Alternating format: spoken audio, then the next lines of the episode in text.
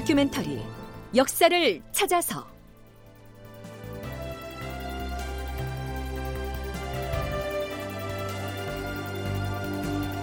제 705편 정난정은 윤원영의 철을 독살했을까? 극본 이상락 연출 정혜진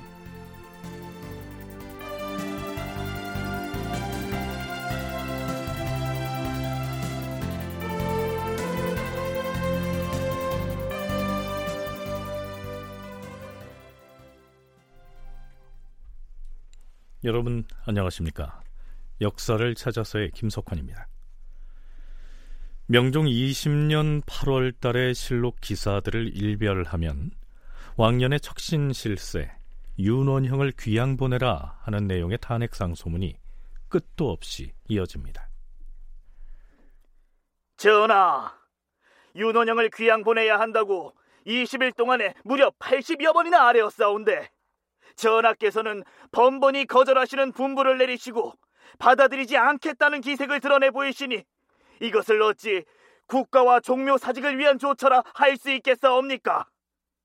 예로부터 간사한 신하를 가까이 하고 언로를 막은 임금치고 나라를 망치지 않은 적이 없었사옵니다.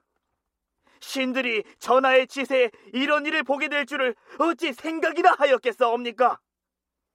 신들이 날이면 날마다 물러가서 생각하라라고 하신 전하의 분부를 받고도 결코 물러갈 줄 모르고 임금의 마음을 돌리려고 하는 것은 바로 이 때문이옵니다. 주상 전하, 전하께서는 윤원영이 백성들의 토지를 점탈하고 간척지를 광범하게 점령한 뒤 백성을 무단으로 동원하여 부역을 시킨 행위 등이 죄가 되지 않는다고 생각하시옵니까? 노비를 함부로 빼앗아 차지하고 여러 장수들에게 뇌물을 받은 것은 논죄할 것이 못 된다고 생각하시옵니까? 추종하는 자들을 여기저기 배치해놓고 끝도 없이 금품을 거두어 들인 것은 죄가 안 된다고 생각하시옵니까? 임금이 타는 말에다 첩을 태우고 다닌 죄를 그대로 둘 수 있사옵니까? 첩을 들여보내 수시로 대고를 드나들게 한 죄를 그대로 둘 수 있사옵니까? 전하, 윤원형에게 유배형을 내리시옵소서! 자, 어떻습니까? 임금을 압박하는 대간의 탄핵 공세가 매섭게 들리지 않습니까? 이러한 탄핵 상수가 20일 동안 무려 80여 차례에 이른다고 했습니다. 결국 명종은 이렇게 명하지요. 윤원영의 관작을 삭탈하고 방귀전리 시키도록 하라. 귀양 보내는 것은 윤호하지 않는다. 네, 지난번에 말씀을 드렸지만 방귀전리라고 하는 것은 벼슬 자리에서 내쳐져서 시골로 내려보내는 것을 뜻합니다. 그렇다면 명종은 왜 이 빗발치는 탄핵의 목소리에도 불구하고 방귀전리의 선에서 윤원형을 보호하려고 했을까요?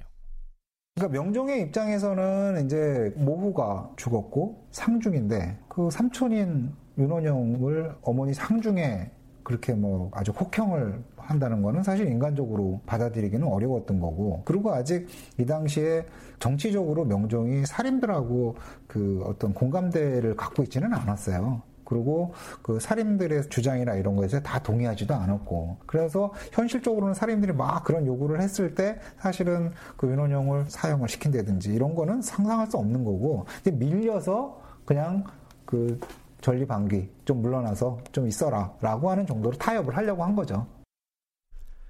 자 일단 이렇게 해서 윤원영이 도성에서 쫓겨나는데요. 이 기사 뒤에 첨부된 사관의 논평에 매우 상징적인 내용이 올라 있습니다. 윤원영이 쫓겨나자 백성들이 모두 기뻐하며 춤을 추었다.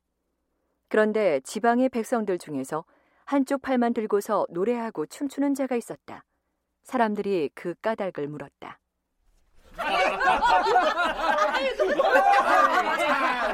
에? 내가 왜 춤을 추느냐고? 윤원영은 국가에 큰 해를 끼친 나쁜 놈인데 이제 쫓겨났으니 백성의 근심거리가 제거되지 않았는가? 그래서 기뻐서 이렇게 춤을 추는 것이네. 그러자 사람들은 그에게 왜 한쪽 팔만 들고 춤을 추느냐고 그 이유를 물었다. 그는 이렇게 답하였다. 지금 비록 윤원영은 쫓겨났지만 또 하나의 윤원영이 버젓이 조정에 남아있지 않는가? 자, 만약에 그마저 제거된다면 그때는 내가 양팔을 들고 춤을 출 것이네. 그가 가리킨 또 하나의 윤원영은 바로 심통원이다. 심통원 그 역시 척신세도가로서 그동안 윤원형과 결탁해서 국정을 농단해 왔다는 사실이야 뭐 이전에도 수차 짚어왔지요. 여기에서 그 이름 모를 백성이 조정에 제거해야 할 또 하나의 윤원형이 있다라고 한 것은 더불어서 청산해야 할 적폐의 대상이 단지 심통원 한 사람뿐이다. 이런 의미는 아니고요.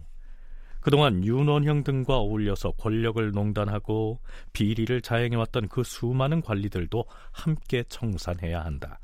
이런 뜻으로 이해해야 할 것 같습니다.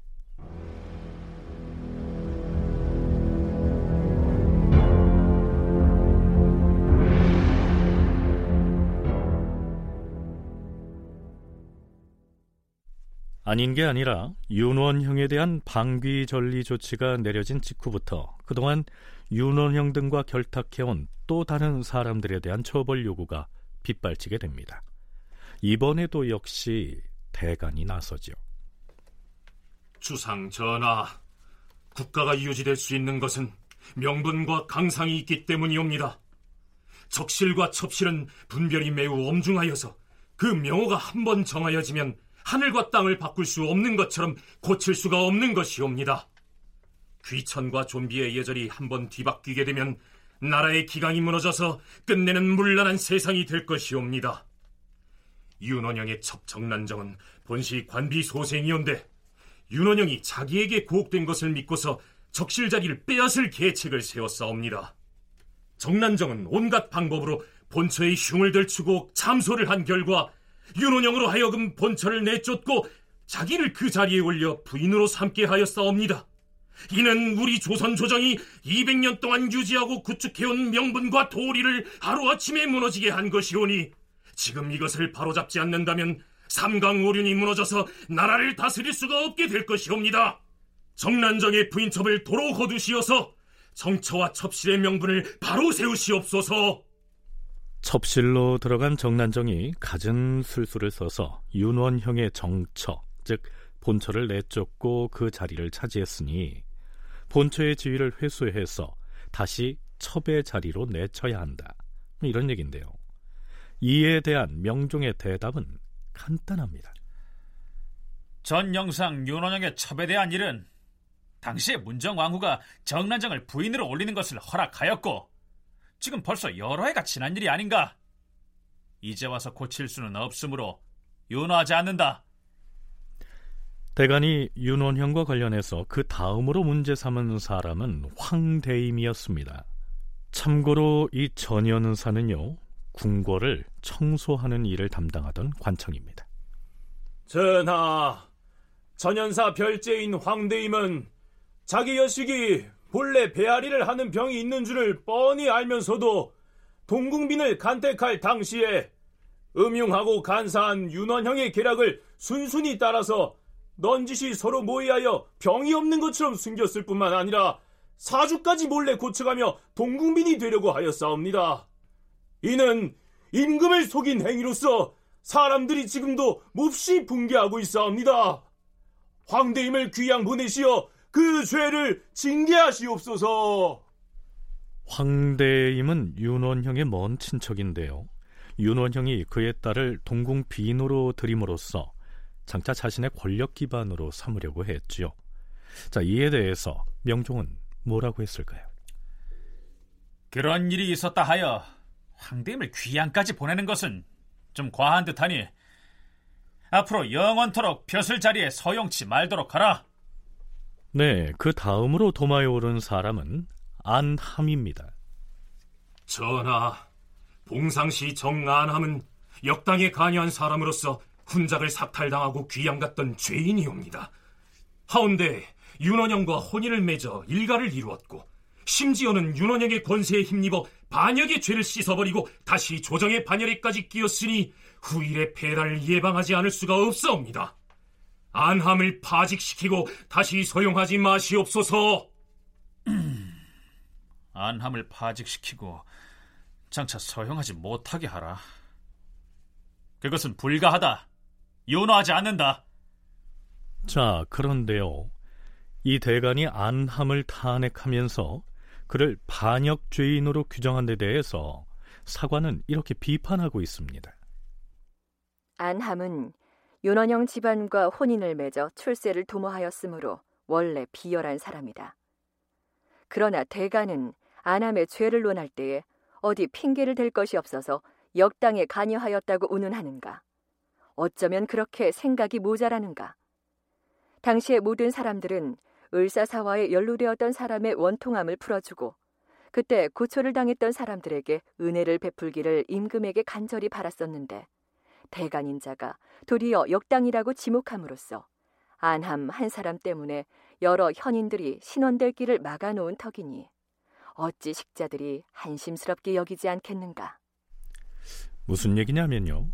안함이 윤원형에게 빌붙어서 출세를 도모한 것은 마땅히 논지할 만하지만 이 안함이 을사사화에 연루되었던 사실을 두고 반역죄에 운운한 것이 문제라는 겁니다. 그렇잖아도 사림 쪽에서는 을사사화 때 화를 입은 사람들의 명예를 회복하기 위해서 벼르고 있던 중이었는데요. 이 대간이 안함의 죄를 논하면서 을사사화를 반역 사건으로 규정한 셈이 됐으니까요. 대간이 마지막으로 탄핵 대상으로 거론한 인물은 윤춘년입니다. 예조 판서를 지낸 인물이니까요. 대간의 탄핵 대상 중에서는 유일하게 고위 관리인 셈이죠.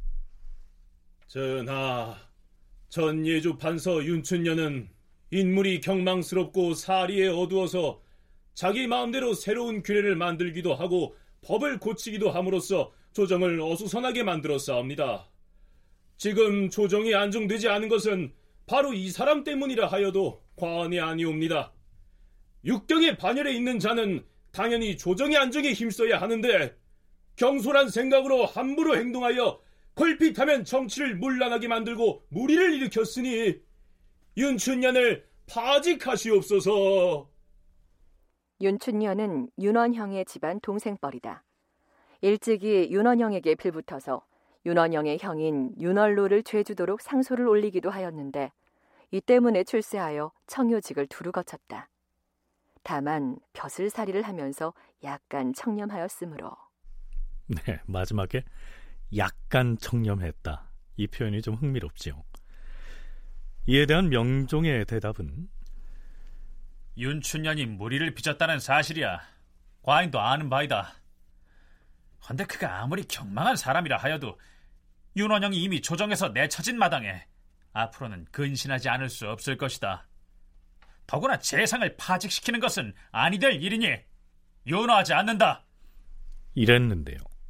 하지만 두어 달이 지나도록 대간의 탄핵이 거듭되자 명종은 결국 윤춘년을 파직합니다. 자, 이렇게 보면 그동안 윤원형과 함께 장기간에 걸쳐서 온갖 전횡과 비리를 함께 저질러 왔던 그 무수한 관리들 중에서 겨우 윤춘년 한 사람만 그것도 뭐 파직에 그쳤으니까 이것을 어떻게 이해해야 할까요? 국사편찬위원회 김영두 편사연구사와 국학진흥원 이정철 연구원의 얘기 함께 들어보시겠습니다.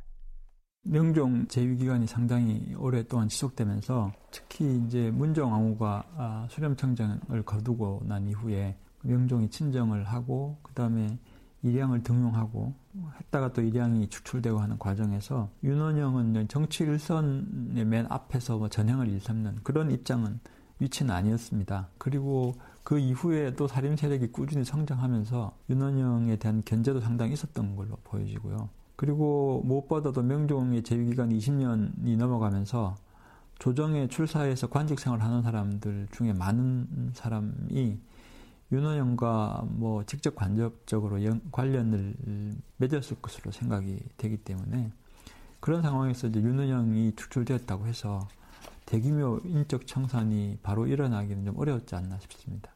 명종 때부터 시작된 게 아니고 중종 후반부터 시작된 거야. 그렇다면 이거는 세대를 넘는 정치적인 흐름이었던 거고 이거는 그 일시적인 일탈이 아니고 그걸로 평생을 그런 흐름 속에서 살았었던 거죠. 그리고 지금 이제 새로운 목소리를 내는 거는 이제 젊은 사람들이에요. 그러면 조정 대부분이 그렇게 채워져 있는데 젊은 사람들이 아무리 요구가 드세다고 하더라도 그럼 아예 조정 자체를 엎어버려야 돼요. 그건 불가능한 얘기죠. 그래서 사실은 선조가 즉위해서도 사림들이 조정의 그 주도권을 잡은 거는 선조 5년쯤이나 돼서예요. 선조 직위와 함께가 아니고. 그래서 이렇게 지금 윤원영의 패퇴 혹은 축출과 함께 불과 몇 사람 안 되는 사람만 처벌을 받은 거는 사실은 그 기간이 너무 길고 처벌을 하자면 처벌할 사람이 너무 많고 윤원 형이 척신으로서 세도 정치를 했던 기간이 워낙 길었고 그 연루된 인물들을 모두 처벌하자면 조정 전체의 판을 거의 뒤엎어야 하는 실정이었던 데 반해서 당시 살림 세력은 아직 기반을 구축하지 못했기 때문에 대대적인 인적 청산을 할 형편이 못됐다. 이러한 분석입니다. 윤원형 못지않게 권력을 전행했던 심통원이 이때까지도 건재했다는 사실이 그것을 반증하고 있죠.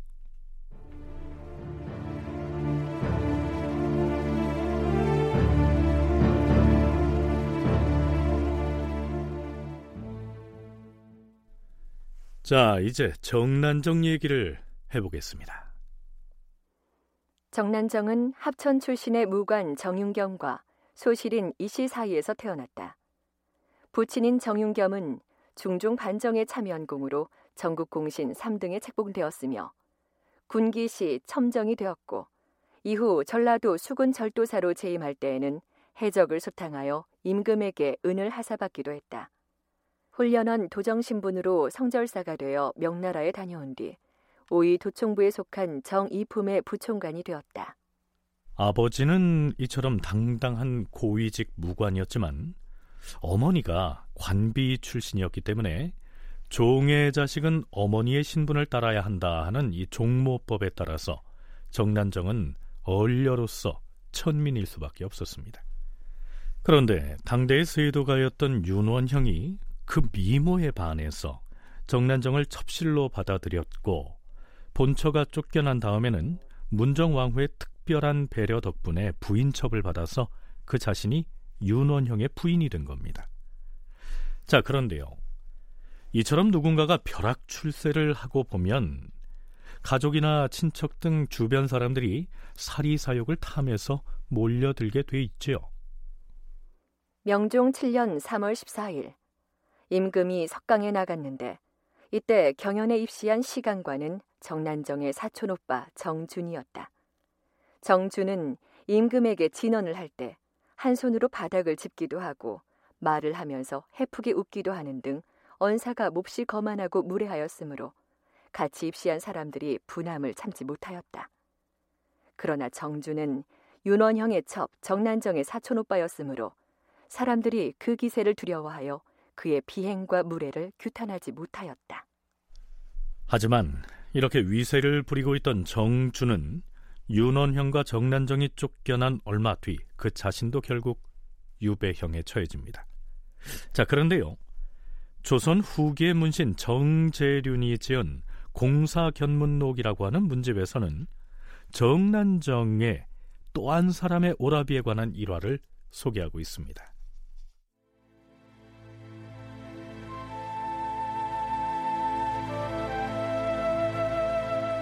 정난정의 동북 오라빈 정담은 그의 누이가 장차 나라의 화근이 될 것을 미리 짐작하고서 일부러 소원하게 지냈다.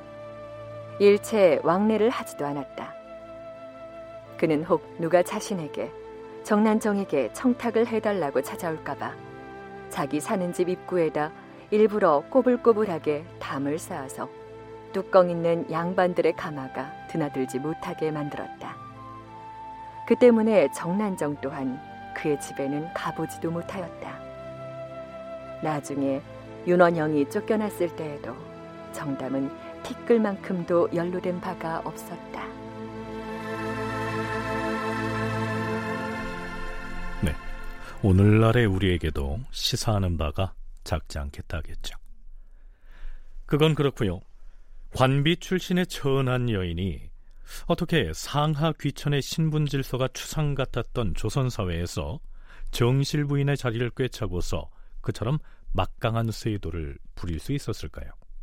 전적으로 윤원영의 권력이 컸기 때문에 당시 누구도 이런 상황을 비판하지 못했다 하는 굉장히 특수한 상황 때문에 이런 일이 기인했다고 보이고요. 또 문종왕후나 명종이 이 문제에 대해서 비판적이었다면 또 윤은영이 마음대로 할 수 없었겠지만 문종왕후하고 명종도 이 문제에 대해서는 오히려 비호한 입장이었던 것 같습니다. 아마도 다른 사람이 그랬으면 즉각적으로 대관해서 아마 논박하는 그런 행동이 있었겠죠. 근데 예, 이 정란정이 이 정실 부인을 쫓아내고 이제 부인의 자리에 올라오는 것은 어, 시기적으로는 명종대 초반이었기 때문에 그 당시에 윤원영에게 그런 문제를 비판적으로 제기할 수 있는 사람은 없었다고 봐야 되지 않을까 싶습니다. 자, 그런데요. 윤원형과 정난정이 도성에서 쫓겨난 뒤에는 정난정에 대한 탄핵의 양상이 달라지게 됩니다. 부인첩을 박탈해서 첩실의 자리로 다시 내려앉혀라. 이런 차원을 넘어서 새로운 국면으로 접어든 것이죠. 명종 20년 9월 8일.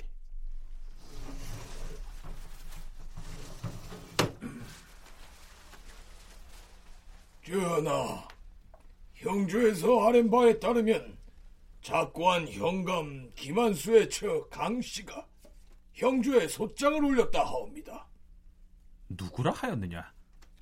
죽은 김한수의 철하하면 얼마 전에 탄핵을 받아 내쳐진 윤원형의 장모유입니다. 전 영상의 장모가 무슨 일로 누구를 형조에 고소했다는 말인가? 정난정을 고소한 소장이옵니다. 정난정을 고소하였다? 무슨 혐의로? 승진은 그 소장을 가져와 보라. 예, 전하. 음. 여기 대체 이미 쫓겨난 정난정을 상대로 무슨 송사를 하겠다고? 정난정을 처벌해 달라고 형조의 소장을 제출한 사람은 윤원형의 장모였습니다. 다시 말하자면 윤원형의 본처였던 죽은 김 씨의 어머니지요. 정난정이 첩실로 들어가서 그 본처 김 씨를 쫓아낸 것인데요. 이 김 씨는 쫓겨난 지 얼마 안 돼서 그만 세상을 떠나게 됩니다. 그런데 그의 어머니인 강 씨가 딸의 죽음은 정난정과 관련이 있다고 고소를 한 겁니다.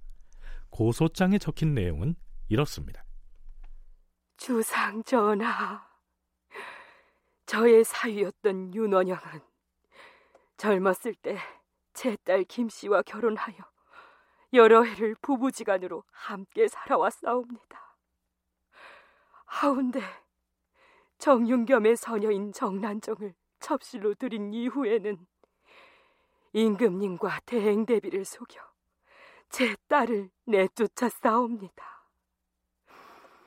본처인 제 딸을 쫓아냈으면 제 딸이 부리던 구슬이, 가히, 복하니, 복이, 향년이, 복년이, 헌년이 등의 노비들도 함께 보내주었어야 마땅한데 잡아두고서 보내주지 않았을 뿐 아니라 그 종들로 하여금 오히려 원주인인 제 딸을 능멸하고 모욕하게 사주하여 싸웁니다. 그뿐이 아니옵니다. 윤원형과 정난정은 제 딸의 가산마저 모두 빼앗고 마침내는 아예 종적을 없애버릴 계획을 세웠사옵니다. 쫓겨난 제 딸이 매우 굶주린 탓으로 정난정에게 찾아가 먹을 것을 구하였는데 정난정은 음식 속에 독약을 집어넣고서 은밀히 구슬이라는 종을 시켜 먹게 하였사옵니다. 제 딸 김씨는 독이 든 음식을 먹고 죽었사옵니다. 저희 온 집안 식구들은 그 원통한 사연을 이미 알고 있었사오나 윤원영과 정란정의 위세를 두려워하여 그 전에는 감히 고소를 하지 못하였사옵니다.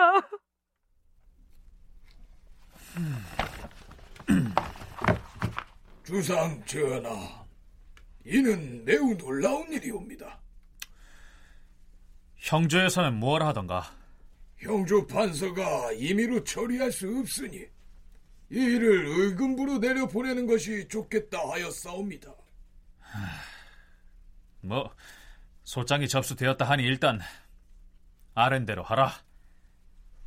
윤원형의 첩이었던 정난정이 이 김씨를 본처의 자리에서 쫓아낸 것도 모자라서 독이 든 음식을 먹여서 죽였다는 겁니다. 자, 그런데요. 이때로부터 8년 전인 명종 12년 5월의 기사를 보면요. 대간이 이조좌랑 고경허의 파직을 주청했다 하는 기사 뒤쪽에다가 다음과 같은 사평을 붙여놨습니다.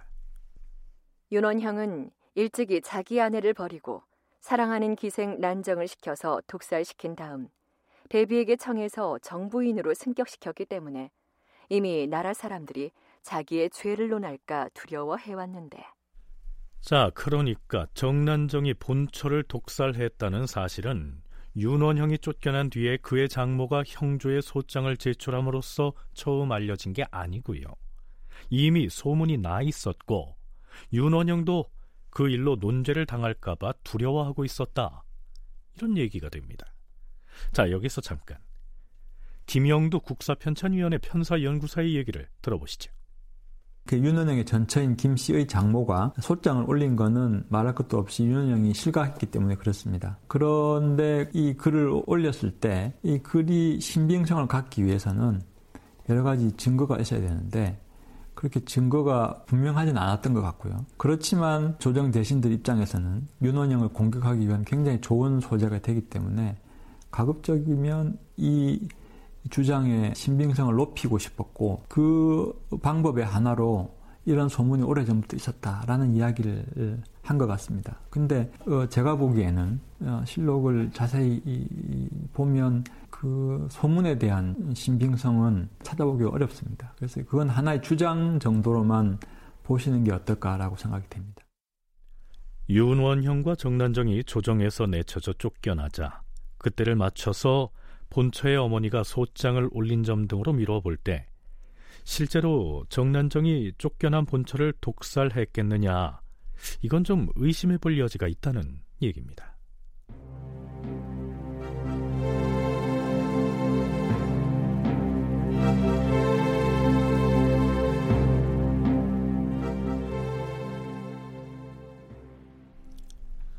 어쨌거나 정난정의 김씨 독살에 관한 소장이 정식으로 형조에 접수되자 대간의 두 수장인 대사헌 이탁과 대사관 박순이 명종에게 이렇게 고합니다. 전하, 윤원영의 첩 정난정은 본시 관비의 소생인데 윤원영이 정처를 버리고 부인으로 올리기를 도모하였사옵니다. 이것은 예사로운 일이 아니옵니다. 오랜 세월을 두고 변할 수 없는 강상의 윤리에 큰 변고를 일으킨 것이옵니다. 지금이라도 이것을 즉시 바로잡지 아니하면 윤리와 도덕이 무너져서 나라가 재구시를 못할 것이옵니다.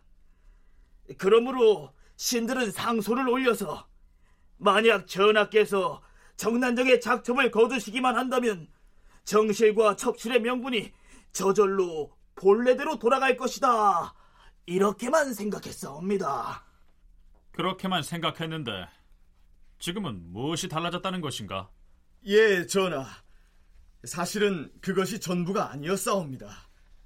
이번에 형조에 올라온 소장을 통해서도 밝혀졌듯이 윤원형은 본처인 김씨를 쫓아버리고 마침내 독을 먹여 살해하였고 그 소문이 널리 전파된 지가 이미 오래되었사옵니다.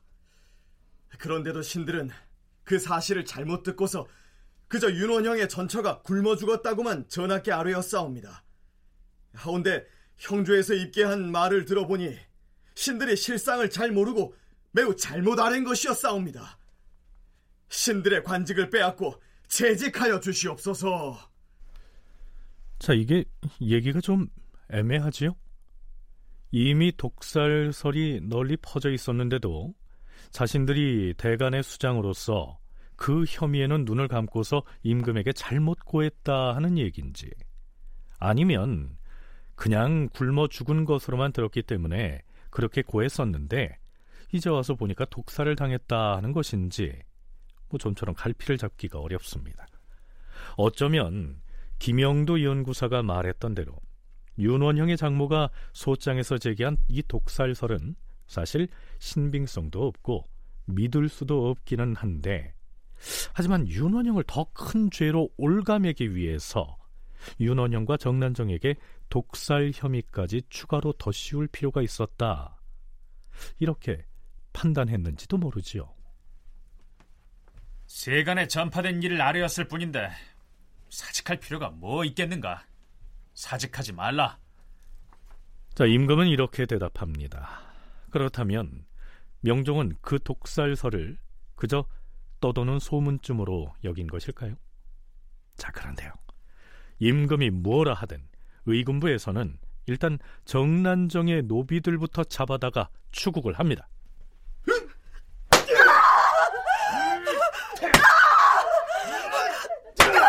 자, 그만! 멈춰라! 이래도 이실직고 하지 못하겠느냐? 나를 모든 시키는 대로 다 말하겠습니다. 누가 시키는 대로 말하라고 하였느냐? 사실대로 토설하지 않느냐? 아니 되겠다. 여보라! 장을 더 쳐라! 예! 아!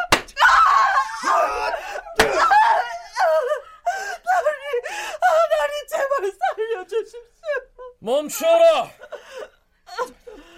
그때 네 주인 정난정이 은밀히 독이 든 음식을 너에게 주면서 본처인 김씨에게 갖다 주라고 하였고 전 부인인 김씨가 그 약을 먹고 나서 죽은 것이 틀림없으렸다. 그렇습니다요. 추국을 담당했던 관리들은 정난정의 여종들을 잡아다가 신문한 끝에 이렇게 원하는 대답을 얻어냈겠지요. 드디어 위관이 명종에게 이렇게 고합니다. 아, 여기서 위관이란 죄인의 신문을 담당한 요즘으로 치면 재판장이죠. 주상전하, 이제는 정난정을 잡아와서 의금부에 가두고 추국을 해야 하옵니다. 뭐라? 전하, 물은 모든 옥사는 먼저 범행을 저지른 정범부터 잡아 가둔 다음에 관련자들을 하나하나 불러다 추국을 하는 것이 예의옵니다. 그래서 우선 구슬이를 비롯한 여종들을 주문했사온데 정난정의 지휘를 받아서 김 씨를 살해하였다는 사건의 정상이 명백해졌으므로 이제 의심의 여지가 없사옵니다. 아오니 정난정을 잡아다 의금부에 가두고 추국하도록 윤호하시옵소서. 그렇지 않아도 근년의 민심이 흉용하다. 구슬이와 여종들이 추국을 당하자 정난정에게 핑계를 대고 있지만 정난정이 어찌 직접 죽였겠으며 또한 본처 김씨를 죽이라고 아래 것들을 교사하기까지 하였겠는가? 과인은 윤호하지 않는다. 자, 이랬는데요. 그 다음 날에는 그 위관이 또 이렇게 고합니다. 주상전하, 전날에 형문을 냈던 자들은 이제 모두 죽고 주거리라는 여종 하나만 남았사옵니다. 정난정이 김씨를 독살하였다는 사건의 실상은 온 집안 여종들이 이미 다 이실직고하였으므로 이제는 그 죄상이 분명히 드러났으니 의심의 여지가 없사옵니다. 정난정을 잡아들여서 이 옥사를 끝내게 하시옵소서. 이 옥사의 내용을 보아하니 아마도 원한 때문에 독살 얘기가 나온 것 같다. 여종들이 이제 다 죽어버렸으니 여기에서 그만 그쳐야 할 것이야. 정난정을 잡아다 추가할 필요가 없으니 그리 알라. 사관은 이 대목에서 다음과 같이 논평하고 있습니다.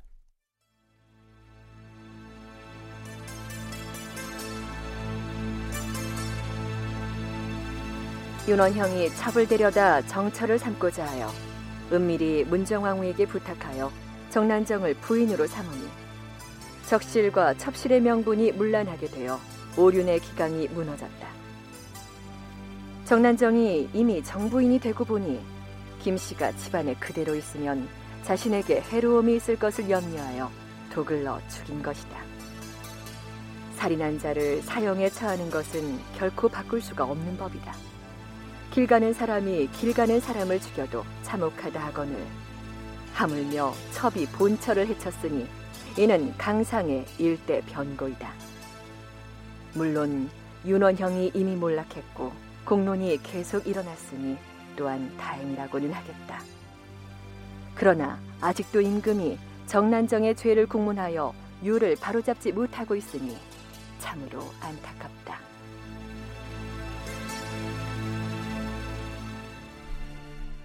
자, 그런데요. 김영두 연구사는 실록 기사에 나타난 명종의 반응으로 미루어 볼 때 이 독살 사건은 사실이 아닐 가능성이 크다고 분석합니다. 독살설을 주장하는 사람들이 실제로 그걸 증명하기 위해서 당시에 윤원영 집의 여자 종들을 잡아다가 어, 문초를 하고 그 신문을 하는데요. 명종이 그 신문 결과를 믿지 않으려고 합니다. 명종은 자세히 생각을 길게 얘기하는 것은 기록에 남아있지 않기 때문에 분명하지는 않은데 짧게 짧게 그런 신하들의 보고나 아니면 독살설에 대한 설명에 대한 반응을 통해서 보면 이것은 본처로 있다가 쫓겨난 김 씨의 어머니가 이런 다른 말로 하면 윤은영의 장모가 그 자기 딸의 원한을 갚기 위해서 윤은영이 권력을 1차 이런 식의 공격을 하는 것이라고 명종이 판단했고 네, 앞에서 명종이 이 사건은 원한 때문인 것 같다 라고 했는데요. 윤원형의 장모가 죽은 자기 딸의 원한을 갚기 위해서 형조에 소장을 넣었을 가능성이 크다. 뭐 이런 얘기겠지요. 또 한 가지는 정난정의 여자 종들이 추국을 받는 중에 줄줄이 죽음을 당했다는 점도 간과할 수 없겠지요. 또 명종이 의심하는 것 중에 하나는 그 윤원영의 지금 여자 종들이 그 신문을 받는 과정에서 대부분 고문 때문인지 다 죽습니다. 보통 물고라고 표현하는데요. 그래서 다 죽기 때문에 사실은 증인이 실토를 하고 죽었다 이렇게 보고를 올리면 국왕 입장에서는 그것을 쉽게 믿기가 어려운 거죠. 강요에 의한 자백일 수도 있고 어, 명종은 그래서 그거를 끝내 좀 의심했지 않나 이렇게 보여집니다. 정난정의 여종들이 추국 과정에서 모진 고문을 감당하지 못하고 거의 다 죽었다면 그 자체가 대단한 사건일 텐데요. 추국을 담당했던 사람도 임금인 명종도 그에 대해서는 대수롭지 않게 얘기하고 있습니다. 그 여자 종들이 수직적 신분 질서가 엄격한 조선 사회에서 가장 비천한 신분이었기 때문이었죠.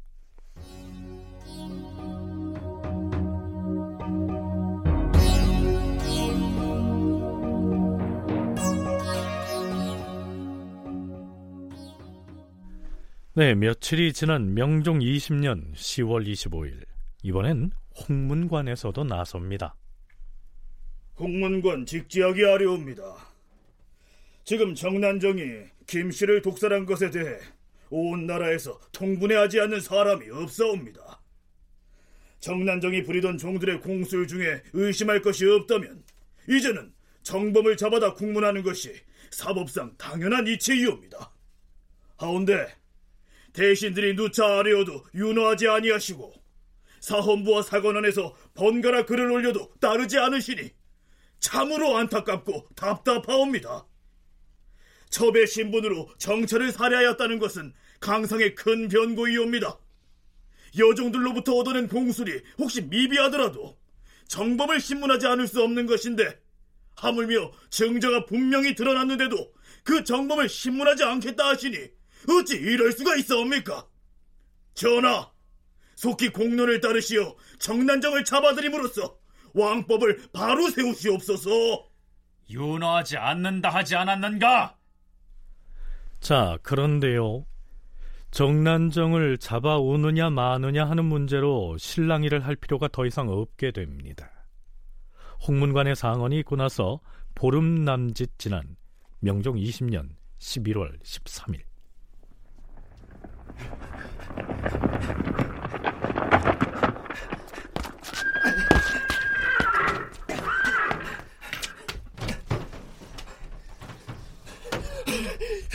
전하, 급히 아를 일이 있어서 달려왔사옵니다.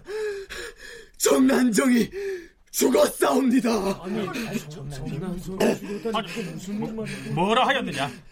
정난정이 죽었다 하였느냐? 그러하옵니다, 전하. 어떻게 죽었느냐? 그 사이에 병이 나서 죽었느냐? 아, 아니옵니다. 스스로 독약을 마시고 자살을 했다 하옵니다. 정난정의 죽음에 대한 기록은 문헌마다 조금씩 차이가 있긴 하지만 음독 자살을 한 것은 틀림없는 것 같습니다. 기록들을 수합해서 정리하면 대개는 이렇지요.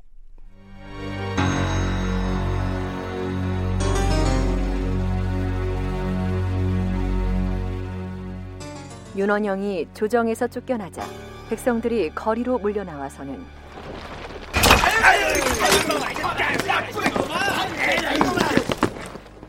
돌을 던지며 꾸짖거나 심지어는 활을 쏘아 죽이려고까지 하였다.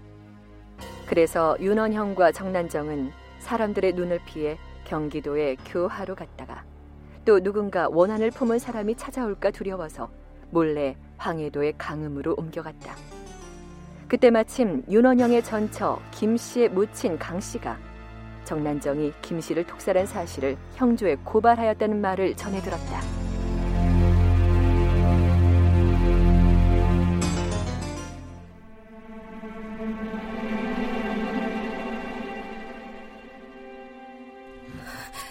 대감, 사세가 여기에 이르렀으니 나는 어찌하면 좋습니까? 너무 두려워 마라. 주상 전하가 차마 우리를 죽이게 하겠느냐? 아니에요, 대감. 내가 부리던 종들이 모두 잡혀가서 죽음을 당하고 있다 하지 않았사옵니까? 만일에 의금부에서 나를 잡으러 오면 어? 그런 불길한 소리는 하지 말라 하지 않았느냐? 의금부에서 잡으러 오면 이대로 잡혀가서 욕되게 죽음을 당하느니 차라리 내 손으로 목숨을 끊고 말 것입니다. 그래서 여기 비상을 구해서 지청하고 다니는 것입니다. 우리가 우리가 어찌하다가 이렇게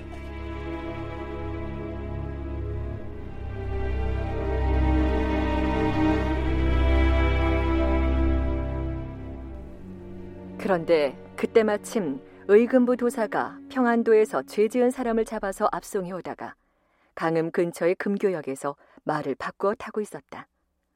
이때 하필 그 모습을 윤원형을 따라갔던 종이 발견하고서 불이 나게 달려가 알렸다. 대가! 대가 말이! 무슨 일이냐? 왜 그러느냐?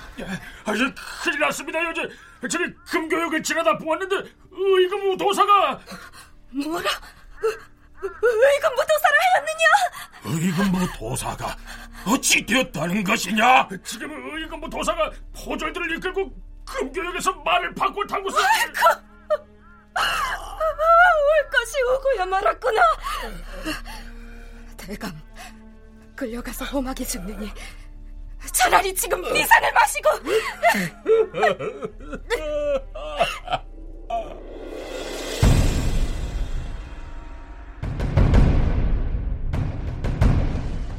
의금부 도사가 금방 당도할 것이라 하니 윤원형은 소리내어 울며 어쩔 줄을 몰라였고 정난정은 지니고 다니던 독약을 마시고 바로 죽었다.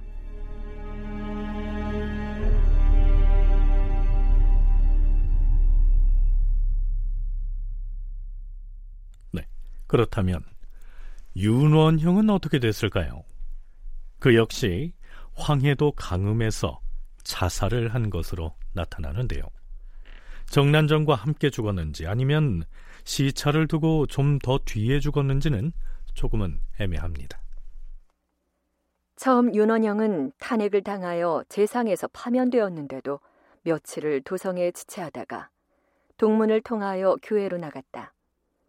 많은 사람들의 분노가 그치지 않고 공론이 더욱 격렬함을 보고는 끝내 회복하기 어려움을 알았다. 그러나 자신의 가산이 흩어질 것을 염려하여서 어둠을 틈타 부인의 행색을 하고 밤중에 교자를 타고 도성에 들어와 자신의 집에 들러서 살펴보기도 하였다. 그 뒤 그의 첩 정난정과 더불어 황해도의 강음에 가서 거처하였는데 정난정의 죽음을 보고 슬퍼하다가 그 역시 목숨을 끊었다. 이렇게 해서 명종 즉위 이후 20여 년 동안이나 척신정치의 상징으로서 온갖 수의도를 부렸던 윤원형의 시대가 결국 끝난 것입니다. 승정원은 들으라. 당대 위사공신 윤원영이 강음에서 사망하였다. 군인들을 차출하여 그의 상해를 장지로 호송해 가도록 하라. 기타 장례에 대한 것을 전례에 따라 행하도록 예조와 병조와 경기감사에게 유시하라. 또한 공신으로서 유배지에서 죽은 사람의 전례를 상고하여 아래도록 하라. 전하, 승전원 일기를 상고하여 보니 예전에 위사공신이었던 허자가 유배지에서 죽었을 때 대간이 아랜 바에 의해 3등의 예장으로 장례를 치른 전례가 있어옵니다. 그러면 예에 의하여 3등으로 하라. 비록 조정에서 쫓겨나 스스로 목숨을 끊기는 했지만 그래도 장례만큼은 3등급에 준하는 예장의 대우를 받고 떠난 것이죠. 자, 명종 때 정치를 논할 때 윤원형이 과연 어떤 영향을 끼쳤는지를 혹은 그가 어떤 인물이었는지를 간단하게 말하기는 좀 어렵죠. 조선은 기본적으로 왕실과 그 다음에 조정을 분리하는 게 원칙이에요. 그래서 아무리 문정왕후가 영향력을 행사하고 그래도 역시 넘어올 수 없는 한계가 있죠. 그럼 반대로 조정에서 아무리 뭐 그래도 넘어갈 수 없는 왕실의 어떤 영역이 있듯이. 그래서 문정왕후의 입장에서는 사실은 조정을 통제하기 위해서는 가장 오랫동안 가장 허심탄회하게 그 조정 문제를 의논한 사람은 당연히 뭐 윤원영이겠죠. 그런 면에서 윤원영은 그 정치적인 어떤 부침문이 있을지 모르겠지만 문정왕후가 살아있는 동안에는 지속적으로 제일 중요한 사람 중에 한 사람인 거는 아마 부인할 수 없을 겁니다. 그리고 동시에 문정왕후가 죽고 나서는 사실은 그 영역을 동시에 잃은 거고요. 명종이 국왕으로 재위했던 거의 전 기간에 걸쳐서 대비인 문정왕후와 함께 왕실의 영역과 조정의 영역을 거침없이 넘나들면서 세도를 부렸던 인물이 바로 윤원영이었다. 이정철 연구원의 분석이 그러합니다. 따라서 임금이 조정 신료들보다는 왕실의 척신들에 의존해서 국정을 이끌어가는 이 정치 행태는 문정왕후와 윤원형의 죽음을 변곡점으로 해서 커다란 변화를 가져오게 됩니다. 이후의 정치 문화가 어떻게 바뀌게 되는지 김영두 연구사로부터 들어보시죠. 문정왕후와 윤원영이 정계에서 어, 사라졌다고 하는 것이 이제 척신 정치가 정말 끝났다라고 하는 점에서 굉장히 큰 의미가 있는데요. 그렇지만 척신 정치의 유습이라고 하는 것은 그 이후로도 상당 부분 조선의 정치에 영향을 끼쳤습니다. 선조가 즉위한 초년에는 이른바 신구 갈등이라고 해서 그 살인 세력 사이에서도 어떤 어, 선배 살림과 후배 살림 사이에 갈등이 있었는데 그런 갈등의 중요한 요소 중에 하나가 척신 정치를 청산함에 있어서 어느 정도 속도로 얼마나 어, 느 정도의 폭으로 할 것인가에 대한 입장차라고 할 수 있거든요. 그리고 잘 아시다시피 이른바 동서분당이 일어날 때도 심의겸이 척신으로서 그 한 축을 담당하게 되는데 그때도 왕의 인척을 정치에 어느 정도 참여시켜야 되고 어, 왕의 인척과 어떤 관계를 맺는 것이 바람직한 거에 대해서 이제 당시에 그 유학자 관리들 사이에서 입장이 달랐던 것이죠. 그것이 또 갈등을 낳는 요소가 되었습니다. 네. 이 시간 이후에 우리가 탐색할 조선의 정치 문화는 분명 이전과는 다른 양상으로 우리에게 모습을 드러내게 될 겁니다. 물론 20여 년 동안 문정왕후와 윤원형이 드리웠던 기다란 그림자와 그 적폐는 서둘러서 청산을 해야만 했을 것이고요. 윤원형이 살인들을 마치 풀을 베듯 죽이고 흉악한 짓을 있는 대로 다 했는데 그럼에도 오래도록 천벌을 면하더니 마침내 그가 죽으니 조야가 모두 통쾌하게 여겼다. 윤원형이 일단 패퇴하여 사라지고 나니 그동안 그와 원수졌던 집에서 때를 지어 일어나서는 그에게 빼앗겼던 재물에 대한 송사를 다투어 일으켰다. 조정에서도 그러한 사실을 알고 바로 전국 팔도에 공문을 보내 관원을 차출하여 재물들을 본 주인에게 돌려주게 하니 윤원영 집안에서는 온갖 고통을 견딜 수 없게 되었다.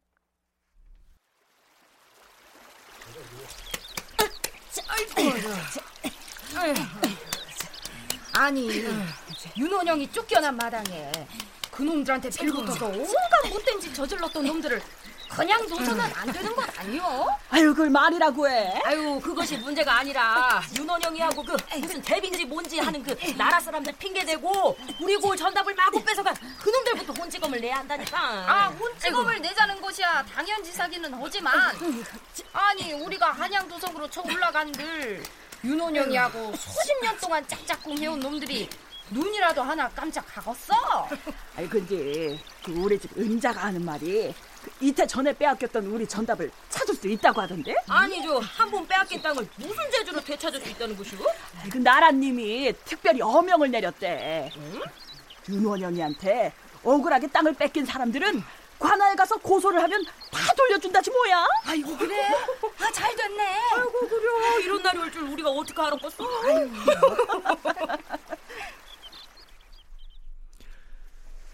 20여 년 동안 윤원영을 필두로 한 적신세도가들이 무단으로 탈점한 토지를 본 주인들에게 일부 돌려주도록 조처를 했다고 해서 그 적신정치의 폐단이 아예 사라진 것은 아니겠지요. 하지만 문정왕후와 윤원형으로 상징되는 명종 때 적신 정치의 적폐가 그들이 세상을 떠남으로써 이렇게 서서히 구축되기 시작한 것입니다. 다큐멘터리 역사를 찾아서 다음 주 이 시간에 계속하겠습니다.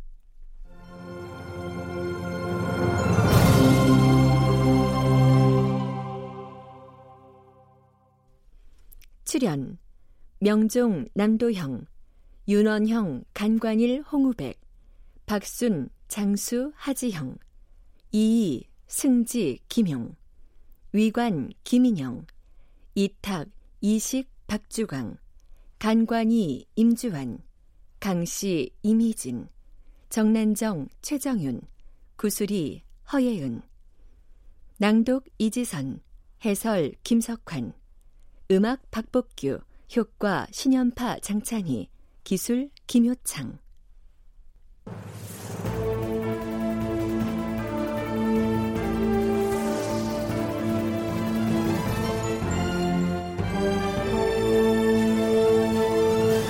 다큐멘터리 역사를 찾아서 제 705편 정난정은 윤원영의 철을 독살했을까 이상락 극본 정혜진 연출로 보내드렸습니다.